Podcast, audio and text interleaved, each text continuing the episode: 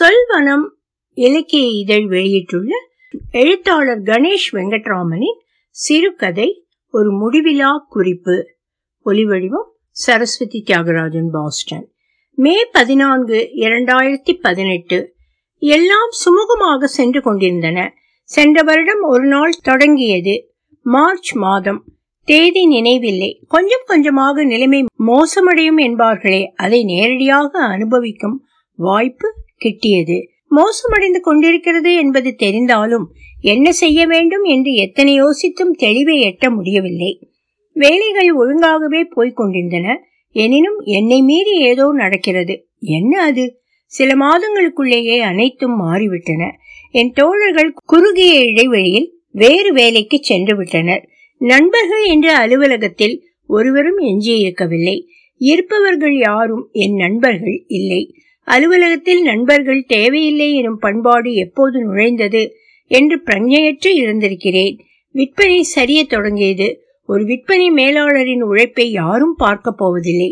உழைப்பு விற்பனை எண்ணாக மாறாத வரை வில்லாக வளைந்து எலும்புகளை முறித்து கொண்டாலும் யாரும் சட்டை செய்ய போவதில்லை. இது ஒரு தற்காலிக நிலை. விரைவில் அனைத்தும் சரியாகிவிடும் என்ற நம்பிக்கையை தொடர்ந்து தக்க வைத்துக் கொள்ள முடியவில்லை. ஏறிக்கொண்டு போகும் வயது சராசரியை விட சற்று அதிகமாக ஈட்டும் ஊதியம். இவற்றையெல்லாம் விட என்னை துன்பப்படுத்திய மிக பெரும் கவலை சரிந்து கொண்டிருக்கும் என் தன்னம்பிக்கை. பயம் வந்தால் ஒருவனின் உழைப்பு பெருகும் என்றுதான் நான் இதுநாள் வரை எண்ணிக்கொண்டிருந்தேன். இதற்கு முன்னர் எனக்கு வந்த நெருக்கடிகளின் போது பயம் பெருகும் போது உழைப்பையும் முயற்சியையும் பெருக்க வேண்டும் என்ற பாடத்தை நான் கற்று வைத்திருந்தேன். ஆனால் நம்பிக்கையின்மை இம்முறை என் உழைப்பை மந்தமாக்கியது. ஒரு சனிக்கிழமை என் தொலைபேசி ஒலித்தது. விடுமுறை நாள் வீட்டில்தான் இருந்தேன். மனம் அமைதியாய் இல்லை போன் செய்தவர் என் அதிகாரி. போனை எடுக்க நான் தயக்கம் காட்டினேன். இந்த தயக்கம் அசாதாரணமானது. அதிகாரி என்னை உரித்து சாப்பிட்டு விடுவாரா? ஏன் பயப்படுகிறேன்? அவர் கேட்கக்கூடிய கேள்விகளுக்கு பதிலில்லாமல் போகாது என்ற அடிப்படை நம்பிக்கையை கூட இழந்திருக்கிறேன் என்ற புரிதல் என்னை தூக்கி வாரி போட்டது. ஏதாவது முடிவெடுக்கும் நேரம் வந்துவிட்டது என்பதை உணர்ந்தேன். உதவியை நாடுவது என்று உடன் முடிவெடுத்தேன். நான் உதவியை நாடி ஆறு மாதம் இருக்கும். புகைமூட்டம் விலகத் தொடங்கி இருந்தது சிந்தனைக்குள் அதீத உணர்ச்சி புகும் வேகத்தை மட்டுப்படுத்தும் முயற்சியில் ஓரளவு வெற்றி பெற்றிருந்தேன். நரம்புகளினூடே அதீதமாய் சுரக்கும் பய ரசாயனத்தை கட்டுப்படுத்தும் மாத்திரைகள் வேலை செய்ய தொடங்கியிருந்தன. ஒரு நாள் என் மனநல மருத்துவரை கேட்டேன். ஆறு மாதம் முன்னர் எனக்கு நடந்தது என்ன? அதற்கு அவர் சொன்ன பதில் ஆறு மாதம் முன்னர் என்னை சந்திக்க வந்தபோது நீங்கள் அக்யூட் டிப்ரெஷனில் இருந்தீர்கள். புற காரணிகளில் ஒரு மாற்றமும் ஏற்பட்டிருக்கவில்லை. அதே அலுவலகம் அதே சக ஊழியர்கள் அதே அதிகாரி அதே சூழல். பயத்தின் தூண்டலில் பதற்றப்படுதலை நிறுத்த பழகியிருந்தேன். நகரும் தன்மை கொண்ட இலக்குகளின் இயல்பை என் அகவயமாக உற்று நோக்கத் தொடங்கியிருந்தேன். இதுதான் இது மட்டும்தான் என் இலக்கு. இந்த இலக்கு மட்டும்தான் என்னை வரையறுக்கும் என்பதாக ஒற்றை இலக்கில் தொங்கிக் கொண்டிருப்பது வியர்த்தம். இலட்சியம் நல்ல விஷயம். ஆனால் அதன் மேல் முழு கனத்தையும் போட்டு பயனில்லை. வளைந்து செல்லும் ஒரு நதியை போன்று சூழலுக்கு ஏற்றவாறு நம் ஆசைகள் லட்சியங்கள் எல்லாம் சற்று வளைந்து கொடுக்கட்டும். Physiologically our body cannot be in perpetual state of anxiety it has to return to its equilibrium பிரணியபூர்வமாக சுய அன்புடன் உணர்வு நிலைகளை மேனேஜ் செய்தால் கட்டுப்பாடின்றி பதற்றம் அச்சம் என்னும் உணர்ச்சிகள் பீரிடும் வாய்ப்பு குறையும். லெட்டஸ் கவுண்ட் அவர் பிளெஸ்ஸிங்ஸ் முதலில் நம்மீது நாம் கருணை கொள்வோம். நம்மை பற்றிய அதிகமான எதிர்பார்ப்பின் காரணமாக நம்மை நாமே மனரீதியாக வரைத்துக் கொள்வதை நிறுத்துவோம். ஆசைகள் நம்மை இயக்கத் தொடங்கிவிட்டால் நம்மீது நம் கட்டுப்பாட்டை இழக்க நேரிடும். நான் ஆசைப்படலாம் ஆனால் ஆசைகள் நம்மை கட்டுப்படுத்தல் ஆகாது. தடைகள் இறுதி வரை தோன்றிக் கொண்டிருக்கும். வாழ்வில் இதுவரை தாண்டி வந்த தடைகளை நினைவுபடுத்திக் கொள்வோம். இதுவரை பெற்ற வெற்றிகளை எண்ணி மீண்டும் மகிழ்ச்சி கொள்வோம். நம்பிக்கை சுழலை இறுதி வரை அணையாமல் காப்போம். சென்ற வருடம் முழுதும் தன் பதற்றத்தை பாதுகாப்பின்மையை தாழ முடியாமல் என்னை பந்தாடிய அதிகாரி இந்த வருடம் அமைதியாகி விட்டார். வேறு வேலை தேடிக் கொண்டிருப்பதாக அரசல் புரசலாக பேச்சு. விரைவில் அவர் வேலையை விட்டு சென்று விடலாம் விட்டு சென்று விடலாம் சூழல் மாறலாம் புதுச்சூழல் வேறுவித மாற்றங்களுக்கு வித்திடலாம். மாற்றம் இப்படித்தான் இருக்கும் என்ற ஒற்றை பரிமாணத்தில் நான் நிச்சயம் யோசிக்கப் போவதில்லை.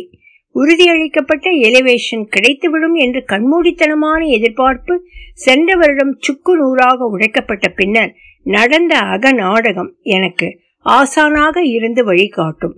நம் அனுபவங்கள் நமக்கான தொடரும் கேஸ் ஸ்டடி மடிக்கணினியின் முகப்பு திரையினுள் குப்பையைப் போல குவிந்து கிடந்த மின் கோப்புகளில் ஒன்றை திறந்தபோது மூன்றரை வருடங்கள் முன்பு நான் எனக்காக எழுதி கொண்ட குறிப்பு கண்ணில் பட்டது.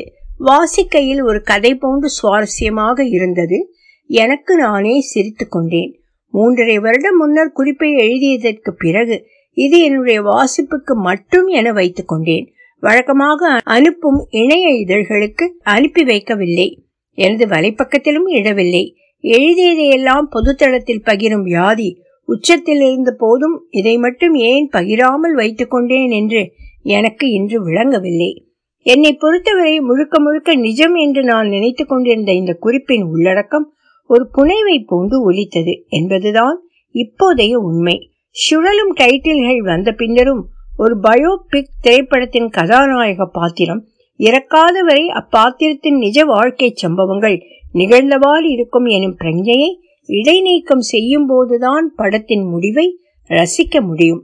முடிவில்லாமல் ஒரு புனைக்கதை நீண்டு கொண்டிருந்தால் எத்தனை வலிமையான எழுத்தென்றாலும் ஒரு கட்டத்தில் வாசிப்பு சலிப்பு தட்டி போகும். ஐநூறு சொற்களில் எனக்கு நானே எழுதி கொண்ட குறிப்பு ஒரு சிறுகதை வடிவத்தை பூண்டிருந்தது. எனினும் மனவியல் சிக்கலுக்கு தீர்வை தேடிக்கொண்டதான பாவனையில் உற்சாகத்துடன் நான் எழுதிய அந்த குறிப்பு தரமான சிறுகதையாக அமையுமா? எனும் ஆய்வுக்குள் நுழைவதல்ல என் நோக்கம். வாசித்து முடித்ததும் என்ன தோன்றியது? பயணித்த பாதையின் விவரிப்பு என்பதை தவிர வேறொன்றும் இல்லை இந்த குறிப்பு எழுதி முடித்த பிறகு வந்த நாட்களில் தொழில் வாழ்க்கை நான் முற்றிலும் ஊகித்திருக்க முடியாத திசையில் பயணப்பட்டது குறிப்பினில் கூறப்பட்டபடி அக நாடகத்தின் படிப்பினை உதவியாக இருந்தது என்று முடியாதெனினும் சுயத்துடனான உரையாடலில் சில தெளிவான அணுகுமுறையை சட்டகத்தை தற்காலிகமாக வேணும் எனக்கு ஏற்படுத்தி கொடுத்தது. குறிப்பில் பதிவு செய்த சம்பவங்கள் குறிப்பாக எந்த சம்பவங்களை பற்றியும் விரிவாக எழுதவில்லை. வெறும் கொடிகாட்டலோடு சரி. நடந்த பின்னரான தொழில் வாழ்க்கை பற்றி விவரமாக சொல்லும் அளவுக்கு அது ஒன்றும் அதிசுவாரஸ்யமானதொன்றும் இல்லை. தனியார் வேலையில் இருக்கும் ஆயிரம் ஆயிரம் மனிதர்களின் வாழ்வில் வழக்கமாக நடப்பதுதான். சாகசமோ விறுவிறுப்போ அதிகம் இல்லாதது அதிகாரம் மட்டுமே ஜெயிக்கும் அக்கப்போர்தான். ஒன்று உயரதிகாரி வேலையிலிருந்து நீங்குதல். இரண்டு தற்காலிக மகிழ்ச்சி. மூன்று மீண்டும் பணி உயர்வு பற்றிய எதிர்பார்ப்பு. நான்கு ஆனால் அயல்நாட்டு தலைமை அலுவலகத்திலிருந்து மாற்றலாகி வந்த ஒருவருக்கு தலைமை பொறுப்பு வழங்கப்படல். ஐந்து. புதிய அதிகாரி என்னிடம் இருந்த கொஞ்ச நெஞ்ச அதிகாரங்களையும் பறித்து கொள்ளல். ஆறு. வேலை சார்ந்த சுதந்திரங்கள் மட்டுப்படுத்தப்படல். ஏழு. வியாபார கொள்முதல் சார்ந்த லஞ்சம் பற்றி உயர்மட்டத்துக்கு துப்பு தரப்போக அது குறித்த அதிகார விசாரணையை என் மீதே ஏவினார் அயல்நாட்டு அதிகாரி. பழைய அதிகாரி போலவே இவரும் தொடர்ந்து எரிச்சல் படுத்தி வந்தார். நான் என் வேலையை விட்டுவிட்டு போக வேண்டும் என்று பழைய அதிகாரியின் அதே எண்ணம்தான் இவருக்கும் இருந்தது என்று இப்போது தோன்றுகிறது. எட்டு. பெருந்தொற்று ஊரடங்கின் போது அதிகாரி சொந்த நாடு சென்றுவிட தொழிற்சாலை முடங்கியது. தாய் நிறுவனத்திலிருந்து சம்பளப்பட்டு வாடாவுக்கான நிதி ஆதரவு கிடைக்கப் போவதில்லை எனும் சமிஞை தெரிந்தவுடன் கடுமையான உழைப்பின் உதவியால் குறைந்த காலத்துள் வியாபாரத்தை மீட்டெடுத்து ஊழியர் அனைவருக்கும் தொடர்ந்து நேரத்தில் சம்பளம் கிடைக்க வழிவகை செய்தல். அடுத்தவர்கள் இதை ஒரு சாதனையாக ஒப்புக்கொள்வார்களோ மாட்டார்களோ அதற்கு தகுந்த கூலி உனக்கு வழங்கப்பட்டு விட்டது. என்னை பொறுத்தவரை எனது நலிந்த தொழில் வாழ்க்கையின் சிறப்பு அம்சங்களில் ஒன்றாக இது இருக்கப் போகிறது என்ற எண்ணம் எனக்குண்டு. ஒன்பது. பெருந்தொற்று காரணமாக விமானங்கள் பறக்காததால் நிறுவனத்தை நிர்வகிக்க அயல்நாட்டிலிருந்து யாரையும் அனுப்ப முடியவில்லை. என்ற சாக்கில் அதல பாதாள விலையில் முகந்தெரியாத முதலீட்டாளருக்கு இந்திய நிறுவனம் விற்கப்படல். பத்து. நிறுவனம் விற்கப்பட்ட அடுத்த நாள் கம்பீரமாக நடைபோட்டு மீண்டும் அலுவலகத்துக்குள் நுழைந்தார் முதலீட்டாளர். அதாவது குறிப்பில் நான் சொல்லியிருந்த பழைய அதிகாரி. அவர்தான் இப்போது முதலாளி. அதற்கு பிறகு சொல்ல வேண்டிய அவசியமில்லை. இறங்கு முகம்தான் மன அழுத்தம் மனச்சோர்வு மனக்கவலை இவற்றை தற்காலிகமாக துறந்தேன். பகுப்பாய்வு செய்யும் அவசியம் இருக்கவில்லை. அவமதிப்புகளை அமைதியாய் சகித்துக் கொள்ளவில்லை. சொற்களை சொற்களால் எதிர்கொண்டேன். கேவலப்படுத்துதல்கள் மின்னஞ்சல்களில் தொடர்ந்தபோது வழக்கமாக மௌனம் காக்கும் என் இயல்பில் மாற்றம் வந்தது. சரிசமமாக முதலாளியான அதிகாரிக்கு பதிலளித்தேன். நிறுவனத்தை வாங்கும் ஒப்பந்தம் காரணமாக குறைந்தபட்சம் ஒரு வருடத்துக்கு யாரையும் வேலையை விட்டு கழித்துவிட முடியாது என்பதால் பிடிக்காதவர்கள் எல்லாம் அவர்களாகவே வேலையை விடும் சூழலை உருவாக்கினார் அதிகாரி. பெருந்தொற்றின் இரண்டாம் அலையின் போது ஒரு ஞாயிற்றுக்கிழமையன்று ஒரு சிறு அறையில் கிட்டத்தட்ட முப்பது பேரை உட்கார வைத்து வியாபார தந்திரோபாயம் குறித்து உரையாடல் நடத்தியதுதான் அவர் புரிந்த ஈனச் செயல்களுக்கெல்லாம் திலகம்.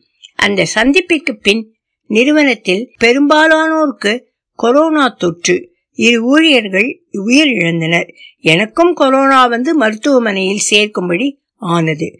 நல்ல வேளை எனக்கு ஒன்றும் ஆகவில்லை. இதில் விசித்திரம் என்னவெனில் முன்னாள் அதிகாரி இந்நாள் முதலாளியை மட்டும் கொரோனா அண்டவே இல்லை. சக ஊழியர்களின் மரண செய்தியை கேட்ட பிறகு இதுதான் அந்த கணம் என்று தோன்ற மின்னஞ்சலில் என் ராஜினாமாவை அனுப்பி வைத்தேன். ஏறிக்கொண்டு போகும் வயது பற்றி குறிப்பில் கூறியிருப்பேன். வாஸ்தவத்தில் அது அத்தனை பெரிய தடையாக இருக்கவில்லை. நல்ல நிறுவனத்தில் நல்ல பதவி நல்ல சம்பளத்தோடு வேறு வேலை உடனே கிடைத்தது. என் திறமையின் காரணமாக எனக்கு கிடைத்த வேலை என்பதான என் நம்பிக்கையை பெருந்தொற்று காலத்தில் வேலை கிடைப்பதே கடினம் நீ அதிர்ஷ்டக்காரன் என்று கூறி லேசாக கீறினார்கள் சில நண்பர்கள். வாயு வெளியேறியது. பெருந்தொற்று காலத்தில் நிறுவனங்களின் மோசமான நிதி நிலைமை காரணத்தால் வேலையை இழந்த சில நண்பர்கள் வாயிலிருந்தும் வேறு சில துவாரங்களிலிருந்தும் உஷ்ண புகை. குறிப்பை ஓரிடத்தில் முடித்ததைப் போல இங்கேயே என் தொழில் வாழ்க்கை கதையையும் முடிக்கலாமா? சுப முடிவு போல தோற்றமளிக்கும் இதை முடிவு என்று எண்ணினால் ஒரு ஃபீல் குட் திரைப்படம் அளிக்கும் சுகத்தை உணரலாம். இது ஒரு வளைவுதான். சாலையின் முடிவல்ல என்று எண்ணிக்கொண்டு ஓடும் பேருந்தில் ஏறி இருக்கையில் அமரும் வரை ஏற்படும் அதிர்வை போல் புது வேலையில் சில மாதங்களாய் தள்ளாடி கொண்டிருந்தேன். உன் பதவி உன் வேலை பற்றிய விவரணத்தை தருகிறது என்று எண்ணி விடாதே என்று நிறுவன தலைவர் முதல் நாளில் சொன்னதிலிருந்தே பிடித்தது கிளி. மேலே உயர உயர நிறுவனத்திற்கு இருக்கும் உன் மீதான எதிர்பார்ப்பும் உன்னுடைய வேலை விவரணமும் வேறு வேறாகத்தான் இருக்கும். என்று கூடுதல் வியாக்கியானம் வேறு. நேர்முகத்தின் போது என் கீழ் நான்கு பேர் வேலை செய்வார்கள் என்று கூறப்பட்டது. அந்த நால்வரை இங்கு வந்து சேர்ந்தது முதல் தேடிக் கொண்டிருக்கிறேன். அலுவலகத்தின் எந்த மூலையில் அவர்கள் ஒளிந்திருக்கிறார்கள் என்று தெரியவில்லை. ஒன்றுக்கு இரண்டு உயர் அதிகாரிகள் எனக்கு இருவருக்கும் நான் பதில் சொல்ல வேண்டும். ஒருவர் வாயே திறக்க மாட்டார் எதுவும் கேட்க மாட்டார். வேலை பற்றி சந்தேகங்களுக்கு பதிலளிப்பது அவருடைய கடமையே இல்லை என்பது போல மௌனியாய் இருப்பதே அவர் வாடிக்கை. இன்னொரு அதிகாரியோ எப்போது பார்த்தாலும் அது என்னாச்சு இது என்னாச்சு ரகம். என்னை பேசவே விடமாட்டார். உன் குதையை பிடித்து வைத்துக்கொள் என்ற சொற்றொடரை அவரிடமிருந்து அடிக்கடி கேட்க வேண்டி இருக்கிறது. கடிவாளம் மாட்டிக்கொண்ட உணர்வுதான் எனக்கு.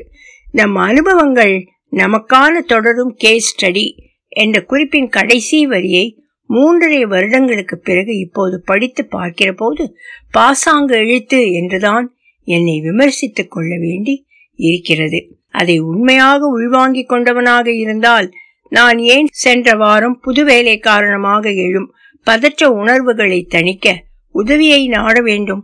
அரை மணி நேரம் நான் சொன்னதை கேட்ட ஆலோசகர் இப்போதைய அதிகாரிகளோ முந்தைய அதிகாரிகளோ உங்களுள் இருக்கும் சின்ன பையன் அவர்களிடமிருந்து எதை எதிர்பார்க்கிறான் என்ற கேள்விக்கு பதில் காணாத வரை என்று சொல்லி நிறுத்தினார். அவர் என்ன சொல்லிவிடப் போகிறாரோ எனும் சிறு பதற்றத்தில் நான் அவரை நோக்கி கொண்டிருந்தேன். வரப்போகும் சில வார அமர்வுகளில் இந்த கேள்விக்கான பதிலை கண்டுபிடிக்கும் முயற்சியில் ஈடுபடுவோம் என்று சொல்லி சிறு காகிதத்தில் ஆலோசனை கட்டணத்தை எழுதி என் கையில் திணித்தார். குறிப்பை அடக்கி வைத்திருந்த மின் கோப்பினை மின் மறுசுழற்சி தொட்டிக்குள் தள்ளினேன். இந்த குறிப்பு இனிமேல் தேவைப்படாது. புதிதாக இன்னொரு குறிப்பெழுதும் வேளை வந்துவிட்டது. ஒலிவடிவம் சரஸ்வதி தியாகராஜன் பாஸ்டன்.